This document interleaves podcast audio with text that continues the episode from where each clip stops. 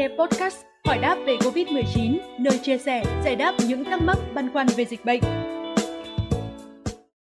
Thưa quý vị, từ 6 giờ sáng ngày 21 tháng 9, Hà Nội áp dụng chỉ thị 15 trên toàn thành phố. Một vấn đề được rất nhiều người quan tâm là người ngoại tỉnh có được ra vào thủ đô khi đã nới lỏng giãn cách hay không. Trả lời thắc mắc này, Đại tá Trần Ngọc Dương, Phó Giám đốc Công an Hà Nội khẳng định, thành phố không cấm người từ ngoại tỉnh về thủ đô. Tuy nhiên, khi ra vào thành phố, người dân phải đáp ứng các điều kiện đã quy định. Với trường hợp người ngoại tỉnh muốn về Hà Nội, điều kiện đầu tiên là không nằm trong vùng địa phương đang giãn cách theo chỉ thị 16. Đồng thời, họ cần có giấy xác nhận của cơ quan, đơn vị nơi làm việc và kết quả xét nghiệm âm tính với virus SARS-CoV-2 bằng phương pháp PCR có giá trị trong vòng 3 ngày. Khi qua chốt, người dân cần quét mã QR code để khai báo y tế đầy đủ.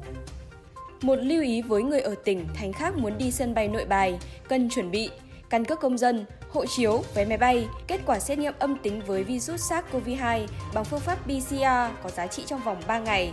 Những trường hợp này cần phải chấp hành các quy định quét mã QR code.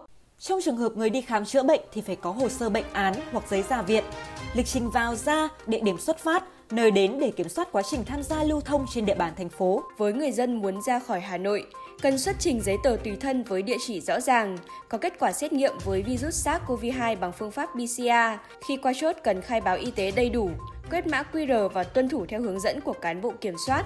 Bên cạnh đó, người dân cần phải tìm hiểu xem địa phương mình đến có tiếp nhận người từ Hà Nội về hay không để tránh gây mất công sức và thời gian di chuyển.